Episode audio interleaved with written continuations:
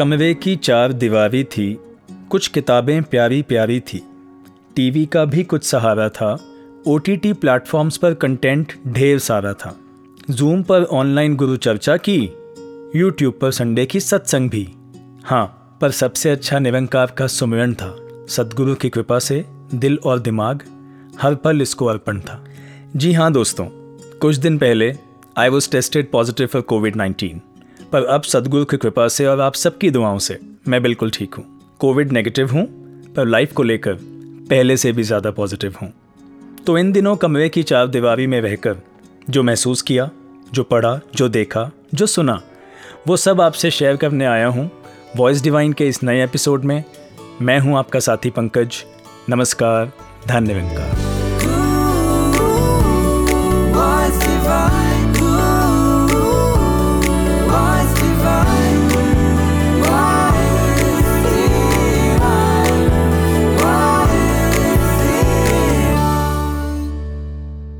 तो चलिए बात करते हैं पहले दिन से, जब मैं टेस्ट करवाने जा रहा था। सुमिरन तो कर ही रहा था। एंड ऑब्वियसली दिल में इच्छा थी कि टेस्ट नेगेटिव आए, पर इस इच्छा के साथ साथ सदगुरु का बख्शा हुआ विवेक ये कह रहा था कि बेशक मैं ये चाहता हूँ कि टेस्ट नेगेटिव आए, पर मेरी सोच, मेरी एक्सपेक्टेशन से कहीं ऊपर और बेहतर है इस निराकार दातार की प्लानिंग और इस प्लानिंग में टेस्ट के पॉजिटिव और नेगेटिव दोनों ही आने की संभावनाएँ हैं। और जब रिपोर्ट आई तो I was covid positive and at that very moment I had the first lesson of my covid nineteen phase और वो ये था कि विश्वास ये नहीं है कि जो मैं चाहता हूँ वही हो। विश्वास तो ये है कि जो ये चाहता है और जो ये करता है, वो मुझे सही और अच्छा लगे। I mean I knew that I can not go to work can not meet any one will have to stay away from the family as well but then doing all that was part of my plan and staying at home, doing certain things confined in a single room. That is the part of God's plan. And so came lesson number two for me. मे भी मुझे ये plan समझ ना आ रहा हो या मुश्किल लग रहा हो पर फिर भी सतगुरु का आसरा लेकर आगे बढ़ना यही तो है श्रद्धा अनक्वेश्चनेबल फेथ और इसी विषय पर सतगुरु माता सुदीक्षा जी महाराज ने अपने मुखारबिंद से हम सभी को आशीष प्रदान किए 20 सितंबर को। आइए सुनते हैं उन्हीं के प्रवचनों का ये अंश।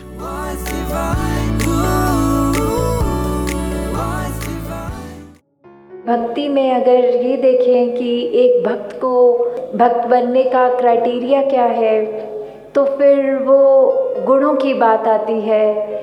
कि कैसे एक सहजता का जो गुण है, कैसे परिस्थितियों के बावजूद हम अपने मन को सहज भाव में रख सकें, इस निरंकार जो इतना स्थिर है, इतना सहज है, उसके साथ जोड़ के, कैसे ये नम्रता का गुण है कि चाहे हम ये जानते भी होंगे कि शायद कई बार ये गलती हमारी है कि नहीं है, पर उस समय वो स्थिति को सही करने के लिए वो अपनी गलती मानना और ये गुण रखते हुए कि अगर किसी ने कोई तारीफ़ भी करी है तो भी उसमें कैसे ये अपना करा हुआ भाव को उस सिचुएशन से निकाल के सिर्फ़ इसी निरंकार को सामने रख कर कि जो किया, वो निरंकार ने किया तो इससे अहम भाव तो मन में आए नहीं और सिर्फ़ ये विनम्र हो के मन कि ये दातार की ही कृपा है कि अगर कोई हमारी तारीफ़ भी कर रहा है, उससे भी हमारी भक्ति पे वो असर आ सकता है। अगर हम तारीफ़ को इस तरह सोचें कि हम में ज़रूर कोई गुण होंगे, तभी तो अगला व्यक्ति हमारी तारीफ़ कर रहा है। तो अगर वो भाव मन में आ गए तो फिर हम अपनी भक्ति से दूर हैं।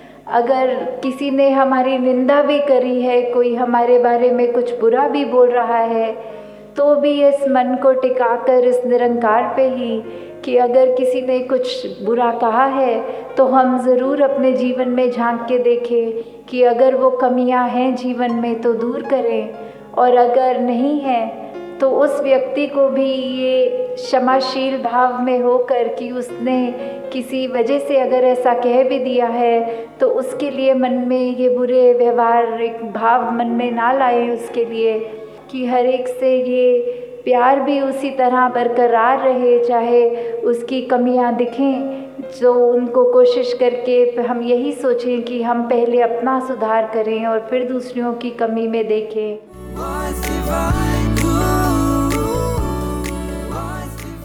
इतने दिनों के लिए घर पर ही कन्फाइंड रहना इससे पहले सिर्फ़ लॉकडाउन के दौरान हुआ था। However this time it was different जो एकमात्र शख्स जिन्हें मैं घर में कुछ दूरी से देख सकता था, वो थी मेरी माँ। उन्होंने खाना बाहर ही रख देना, मैंने वहाँ से उठा लेना।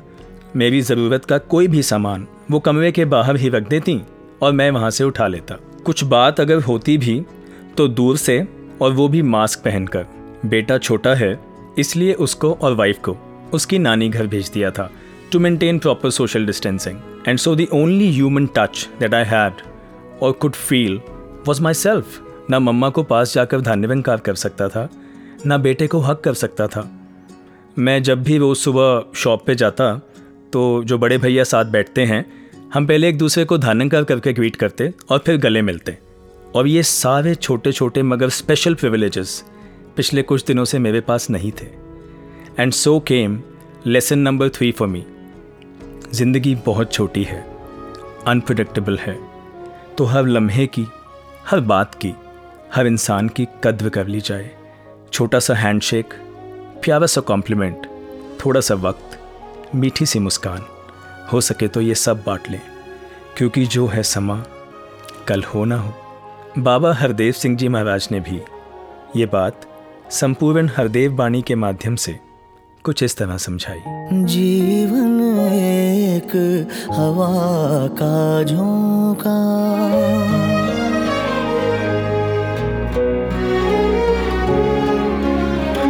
जीवन एक हवा का झोंका। एक पानी का रेला है। सब कुछ साधो सब कुछ साधो यही रहेगा। जाता हंस अकेला है। जाता हंस अकेला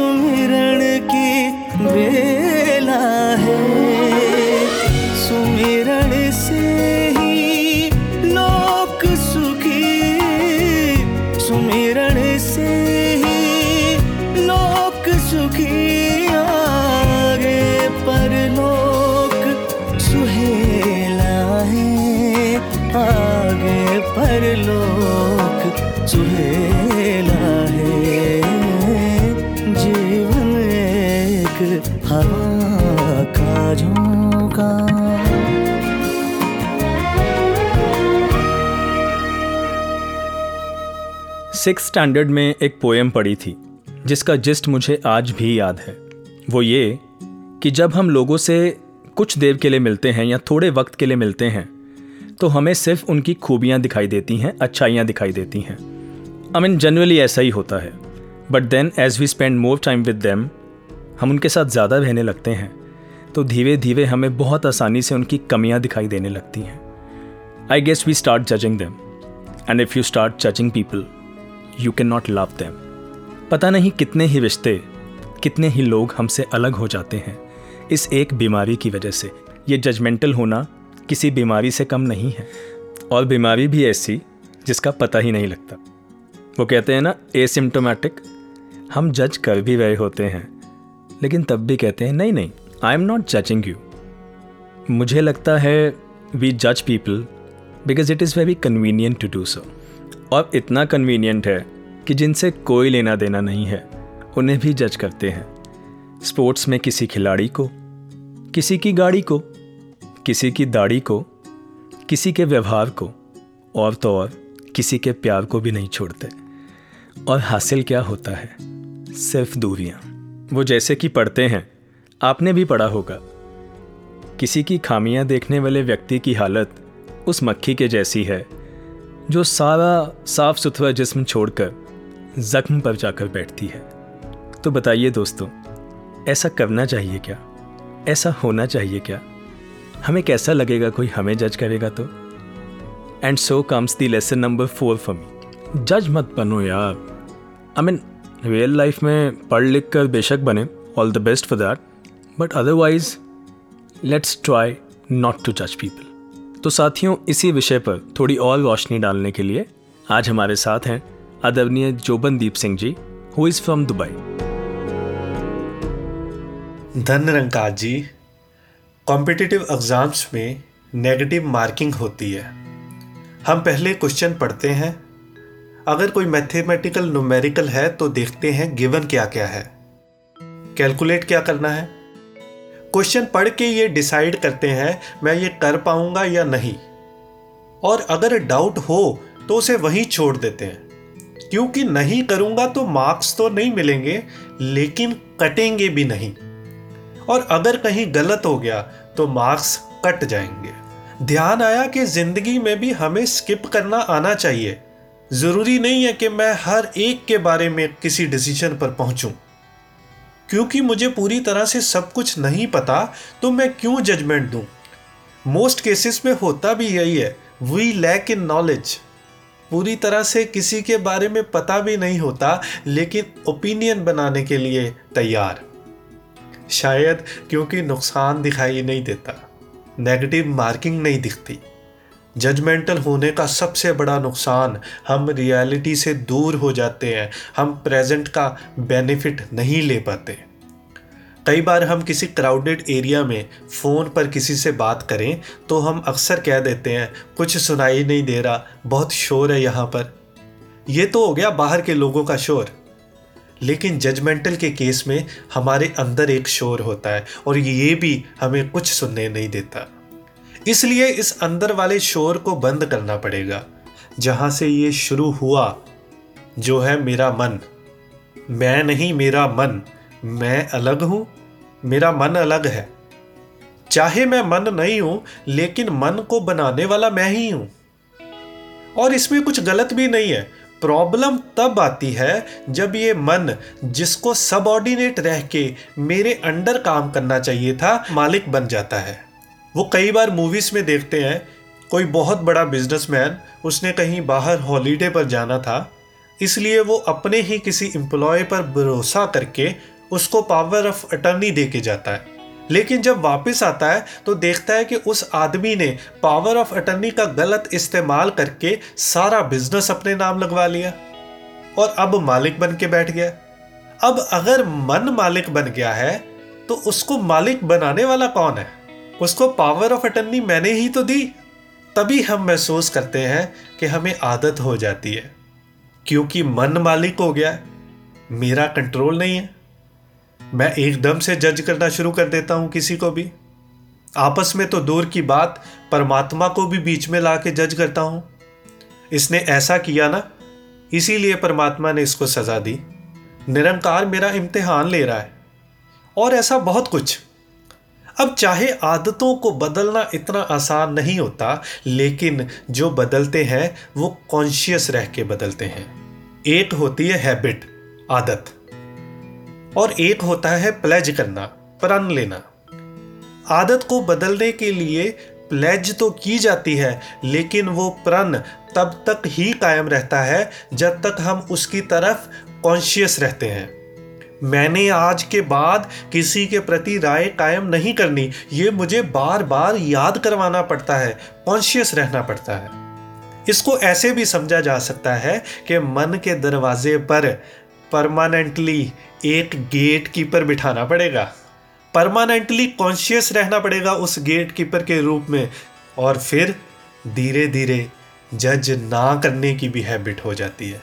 अब एक बहुत अहम बात सतगुरु ज्ञान देकर बताते हैं सब में नंकार का रूप है और सत्कार इसी को सबके अंदर देख के करना है ਇੱਕ ਨੂੰ ਜਾਣ ਕੇ ਘਟ ਘਟ ਅੰਦਰ ਸਭਨਾ ਦੇ ਨਾਲ ਪਿਆਰ ਕਰਨ ਇੱਕ ਨੂੰ ਜਾਣ ਕੇ ਘਟ ਘਟ अंदर सभना ਦਾ सत्कार ਕਰਨ हमें तो सत्कार के लिए ऐसा कोई पैरामीटर नहीं दिया गया मापदंड तो एक ही दिया गया है वो है खुद निरंकार और ऐसा कोई नहीं है जिसमें ये नंकार ना हो इसलिए अंत में जैसे पहले कहा, जजमेंटल होने का सबसे बड़ा नुकसान हम रियलिटी से दूर हो जाते हैं, क्योंकि हम सच निरंकार को ओवरलैप कर देते हैं किसी के अंदर के अवगुण से, जो आज है, शायद कल नहीं हो, लेकिन निरंकार आज है और कल भी रहेगा। दतार कृपा करे कि प्रेजेंट रियलिटी में रहें। और बाकी सबको भूल के ये निरंकार को याद रखें। धन्यकार जी। एक बार फिर से उसी बात पे आते हैं। जैसे कि मैंने बताया कि एक ही रूम में कन्फाइंड रहकर ज़्यादा वक्त बिताया तो ओ टी प्लेटफॉर्म्स पर भी कुछ देखने का वक्त मिला। तो इन दिनों कुछ ऐसा ही इंटरेस्ट बना कि ज़्यादातर हिस्टोरिकल सीरीज़ ही देखी या मूवीज़ देखी। Most of them were based on true stories true events फिर वो चाहे भारत के विभाजन पर हो, या वर्ल्ड वॉर वन और वर्ल्ड वॉर टू के दौरान की हो, या फिर नाजी कॉन्सेंट्रेशन कैंप्स की एट्रोसिटीज़ पर हों। The one thing that I realize is जब भी कोई नेचुरल कलामिटी होती है, कोई भूकंप, कोई बाढ़, या कुछ और, इंसान परमात्मा को नेचर को बहुत दोष देता है, बहुत गिला करता है। पर इतिहास गवाह है कि नेचुरल कलामिटीज़ में जितने लोगों की जान गई है उससे कई ज़्यादा नुकसान इंसान ने इंसान को पहुँचाया है। उससे कई ज़्यादा जानें वॉर्स में गई हैं। फिर वो चाहे दो देशों के बीच में हो या किसी कंट्री के इंटरनल क्राइसिस हो। क्या करेगा प्यार वो ईमान से? क्या करेगा प्यार वो भगवान से? जन्म लेकर गोद में इंसान की। कर ना पाया प्यार जो इंसान से। And so came lesson number five for me दुनिया में बहुत आ गए भाई। पर अपना नाम आग लगाने वालों में नहीं, आग बुझाने वालों में आना चाहिए। और भी कुछ लेसन्स हैं, पर वो आपसे शेयर करने से पहले आइए सुनते हैं एक मधुर गीत। अमन का मसीहा, दया का है सागर, है इसकी नज़र में हर इंसान बराबर।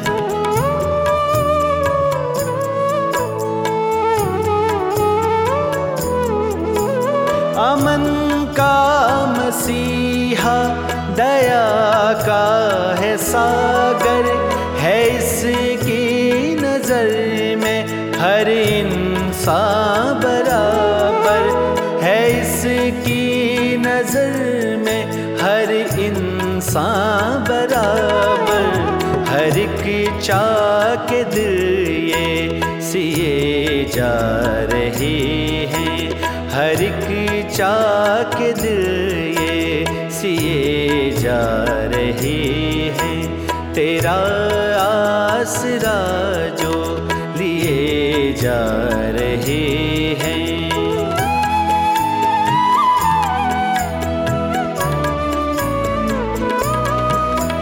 तुझे सब पता है, सभी पे नज़र है। तुझे सब पता है, सभी पे नज़र है। हमारे गुनाहों की तुझको खबर है। हमारे गुनाहों की तुझको खबर है। मगर आप पर दे किए जा रहे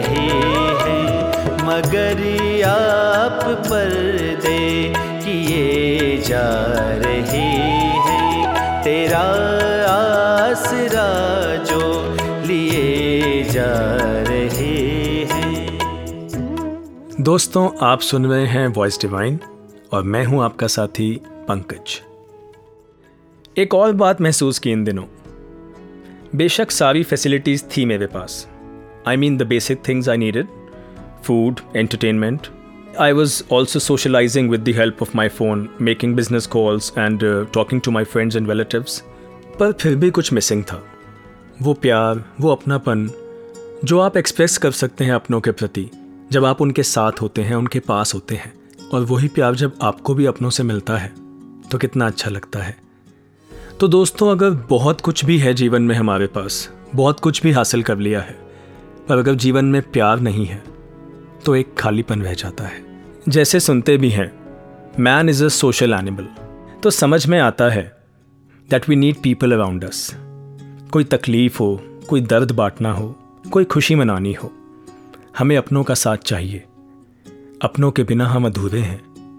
और जहाँ इस वायरस से अफेक्ट होना क्वारंटाइन होना, इसको किसी मिस हैपनिंग से कम नहीं माना जा रहा, ऐसे में इस निराकार का ही साथ था कि अकेले होते हुए भी मैं अकेला नहीं था। शरीर में बेशक वायरस था, पर दिल और दिमाग वायरस फ्री थे। इस निरंकार के एहसास में, इसके प्यार में, हर लम्हा सुकून से बीत गया। And so came lesson number six for me तुम्हारा प्यार मिल जाए, जिन्हें एक बार जीवन में, वो बंदे हो नहीं सकते, कभी लाचार जीवन में। इसके प्यार में रहकर सभी से प्यार करना है। प्यार बांटना है जितना बांटेंगे उतना बढ़ेगा। तो बांटते जाएँ बढ़ाते जाएँ प्यार को। और जब प्यार की बात हो तो आइए सुनते हैं उनके वचन जिन्हें सदगुरु माता सविंदर जी ने लव पर्सोनिफाइड कहा। कि loving is living if you cease to love you cease to live if you forget loving, if you do not love others and hate others on the basis of religion, caste, color, religion, nationalities, based on languages, civilizations, or mode of dress or diet, you are hating others and you are, are not loving others. So, if you cease to love, you cease to live. The moment you cease to love means that you have stopped living. You have just become a burden on this earth, just carrying your own burden of this physical form, and you are a burden on this earth if you cease to love.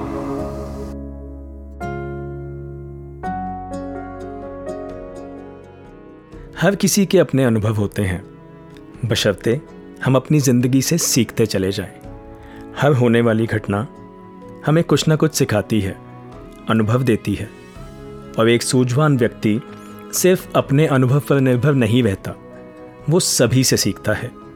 हर एक के अनुभव से सीखता है। और कुछ ऐसा ही है हमारा अगला सेगमेंट जहाँ अपना अनुभव साझा कर रहे हैं आदरणीय अश्विनी माने जी, मुंबई से। मेरा जन्म एक ऐसे परिवार में हुआ, जहाँ ये ज्ञान पहले से मौजूद था।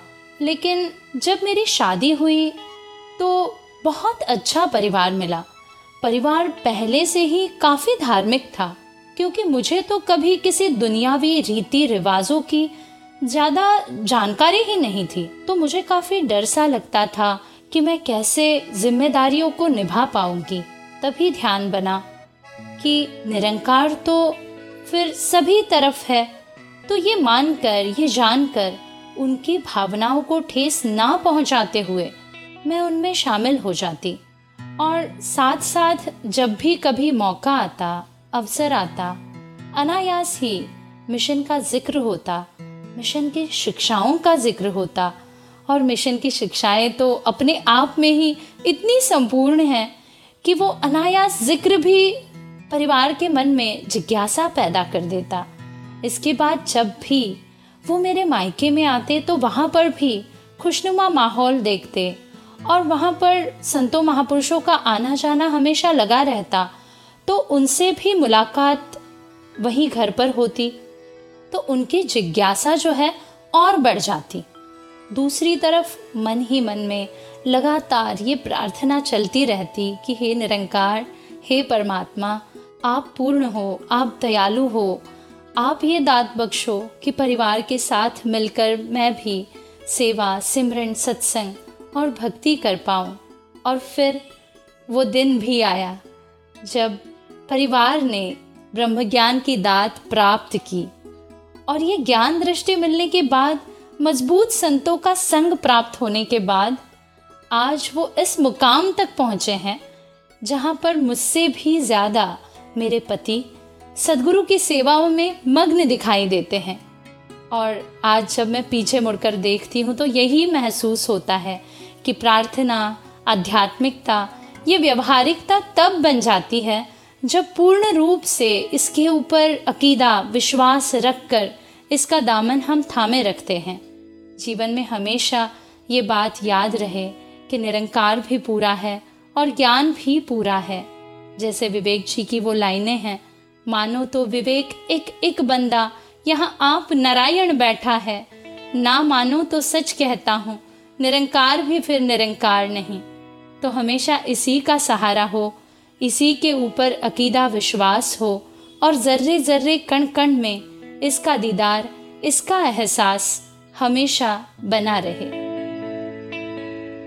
दोस्तों, जो देखा, जो सुना, जो महसूस किया, वो तो कह दिया, पर जो पढ़ा, वो अब भी आपसे शेयर करना बाकी है। तो इन दिनों एक बुक पढ़ी, जिसमें शम्स तबवीज़ और हज़रत रूमी का ज़िक्र है। तो हज़रत रूमी को मिलने शम्स जिस शहर गए, वहाँ पहुँच उस शहर के बाहर ही एक पेड़ के नीचे कुछ देर के लिए बैठ गए। इतने में वहाँ से एक बैलगाड़ी निकली और बैलगाड़ी चलाने वाले ने शम्स से कहा कि अगर आप थक गए हैं तो अपने घोड़े को मेरी बैलगाड़ी के साथ बाँध दीजिए और आप मेरे साथ आकर बैठ जाइए, मैं आपको शहर के अंदर ले चलूँगा। तो शम्स ने बैल की हालत देखते हुए, हँसते हुए कहा, शुक्रिया। पर आपकी इस बैलगाड़ी से तेज़ तो मैं पैदल चलकर भी पहुँच जाऊँगा। ये सुनते ही बैलगाड़ी वाले ने कहा, मेरा बैल बेशक बूढ़ा हो चुका है, पर इसने हमेशा मेरा साथ दिया है और आज भी दे रहा है। ये सुनकर शम्स को अपनी गलती का एहसास हुआ और उन्होंने बैलगाड़ी वाले से और बैल से दोनों से माफ़ी मांगी। उनके दिल में ये बात आई कि परमात्मा की इस विशाल रचना में मैं सिर्फ़ एक कतरा हूँ। और एक कतवा होकर किसी और कतवे को छोटा कैसे आंक सकता हूँ? या उसका दिल कैसे दुखा सकता हूँ? क्या अवस्था है ना? एक बहल से माफ़ी मांगना कमाल है। ऐसा तो पता नहीं कितनी बार कितने कितने लोगों को कह दिया जाता है और रियलाइज़ भी नहीं होता। और एक तरफ़ ऐसी अवस्था है कि जानवर से भी माफ़ी मांगी जा रही है। And so came lesson number seven for me एक सोल, दूसरी सोल का। निरादर नहीं कर सकती। इजाज़त ही नहीं है।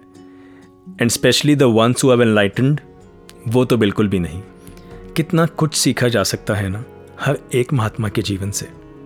फिर चाहे वो किसी भी युग में रहे हों। जी हाँ वक्त हो चला है हमारे अगले सेगमेंट का, महात्माओं के जीवन से। अक्सर हम छोटी छोटी समस्याओं से, बातों से, हताश और निराश हो जाते हैं। और कई बार ये निराशा इतनी बढ़ जाती है कि मुश्किलों से लड़ने की बजाय या तो हम हार मानकर बैठ जाते हैं या फिर इसके लिए दूसरों को जिम्मेदार ठहराने लगते हैं। लेकिन अगर हम संतों महात्माओं के जीवन में झांके तो पाएँगे कि उनकी परिस्थितियाँ भी हमारे से अलग नहीं रही। कहीं कहीं तो यह भी देखने को मिला कि हमारी ज़िंदगी की जटिलताओं से कहीं ज़्यादा उनकी ज़िंदगी जटिल रही। लेकिन फिर भी वे सहजता और आनंद में रहे। यहाँ तक कि जिन परिस्थितियों में सामान्य लोग निराश हो जाते हैं, उन्होंने उसे इतना सकारात्मक बना लिया कि आज हज़ारों साल बाद भी लोग उनकी मिसालें दिया करते हैं। आज हम बात कर रहे हैं ऋषि अष्टावक्र की। हम सभी ने सुना है कि अष्टावक्र का शरीर आठ जगहों से टेढ़ा था, इसलिए उनका नाम अष्टावक्र पड़ा। कहते कि अष्टावक्र ने महज बारह वर्ष की आयु में ही सत्य के ज्ञान के साथ साथ शास्त्रों का भी ज्ञान प्राप्त कर लिया था और ज्ञान के मार्ग पर चलने लगे थे कि एक बार जब वो राजा जनक के दरबार में पहुँचे तो उन्हें देखकर वहाँ उपस्थित सभी सभासद ज़ोर ज़ोर से हंसने लगे। उन्हें हंसता देखकर अष्टावक्र भी हंसने लगे। इस पर राजा जनक ने अष्टावक्र से पूछा कि, सभासदों की हँसी तो समझ में आती है, लेकिन तुम क्यों हंस रहे हो? अष्टावक्र के पल्ले सत्य था, और सत्य किसी से नहीं डरता। बहुत हिम्मत देता है। तभी तो अष्टावक्र ने बड़ी निडरता से उत्तर दिया। महाराज मैंने सुना था कि आपके दरबार में विद्वान, ज्ञानी और संवेदनशील लोग हैं। लेकिन मुझे यह देखकर दुख हो रहा है कि ये तो अज्ञानियों की, चरमकारों की सभा है। बस इसलिए मुझे हँसी आ गई। राजा जनक को बहुत क्रोध आया और उन्होंने कहा कि तुम इतने छोटे बालक होकर इतनी धृष्टता कैसे कर सकते हो? अपनी बात सिद्ध करो, अन्यथा कड़ा दंड मिलेगा। अष्टावक्र ने विनम्रता पूर्वक जवाब दिया, महाराज, इनको मेरी चमड़ी दिखाई पड़ती है। मैं दिखाई नहीं पड़ता, जबकि मैं शरीर नहीं, मैं तो वो हूँ जो इस शरीर के भीतर बसा है, जो मेरे शरीर को देख के हँसते हैं। वो केवल चमड़ी के पारखी हैं। ज्ञानी कैसे हो सकते हैं? इंसानों की पहचान उनकी उम्र या रूप से नहीं बल्कि उनके विचार और बुद्धि से होती है। महाराज, इनसे पूछकर बस इतना बता दीजिए कि ये घड़े पर हंस रहे हैं या कुम्हार पर, यानी रचना पर हंस रहे हैं या रचनाहार पर। यकीनन, ये उद्घोषणा, ये विश्वास कितना अप्रत्याशित रहा होगा, और ये वही कर सकता है जिसके पल्ले सत्य हो। कितनी सरलता से ऋषि अष्टावक्र ने समझाया कि किसी की निंदा करना दरअसल अपने अज्ञानी होने की निशानी तो है ही। साथ ही इस निरंकार परमात्मा का भी अपमान है, जिसने ये कायनात बनाई है। अष्टावक्र जिन्हें अपने शरीर की विकलांगता पर ईश्वर से कोई शिकायत नहीं, क्योंकि वो जानते थे शरीर तो रचना है, साधन है, रचन हार तक पहुँचने का। अष्टावक्र की बातों का राजा जनक पर बहुत गहरा असर पड़ा। उनकी गफलत की नींद टूट गई और उनकी वो शर्त पूरी हुई, जिसमें उन्होंने कहा था कि घोड़े की रकाब पर पहला पैर रखने से लेकर दूसरा पैर धरती पर जमाने के बीच, इतने समय में जो मुझे आत्मज्ञान देगा। उसे ही मैं सच्चा गुरु स्वीकार करूँगा। राजा जनक को ऋषि अष्टावक्र के रूप में सच्चा गुरु मिल गया था, जिनसे वो ब्रह्म ज्ञान की दाद पाकर विदेह कहलाए। साथियों, अब जाते जाते फाइनल लेसन जो कि इनकी कृपा से प्राप्त हुआ। और वो ये कि बात सिर्फ़ इन चौदह दिनों की नहीं है there can be many situations when things will not be the way as I wish them to be जैसे कि मैंने पहले भी कहा था कि sitting at home in quarantine was not a part of my plan पर फिर भी ये चौदह दिन आनंद बना रहा, क्योंकि इस निराकार परमात्मा का साथ बना रहा। और यहाँ श्रोताओं से एक बात ज़रूर कहना चाहूँगा। इस निराकार के साथ होने में और इसे साथ लेने में बहुत फ़र्क है। जैसे वो गीत की पंक्तियाँ भी सुनते हैं साथ ले लो इसे, साथ रहता है ये, वरना परछाई भी साथ देती नहीं। ये साथ तो सभी के रहता है, जो जानते हैं, जो नहीं जानते, जो मानते हैं, जो नहीं मानते, सभी के साथ। पर साथ लेता कोई कोई है, और इस निराकार को साथ ले पाना, इसके साथ रह पाना, ये निरोल सतगुरु की बख्शिश है।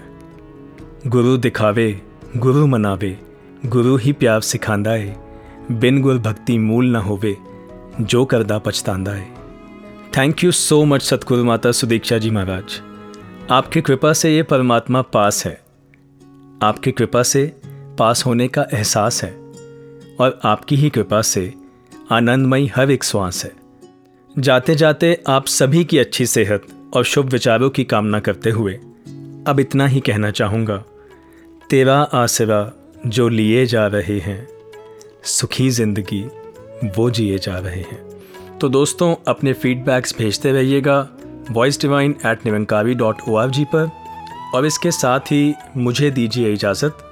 नमस्कार धन्यवंकार तेरा आसरा जो लिए जा रहे हैं, तेरा आसरा जो लिए जा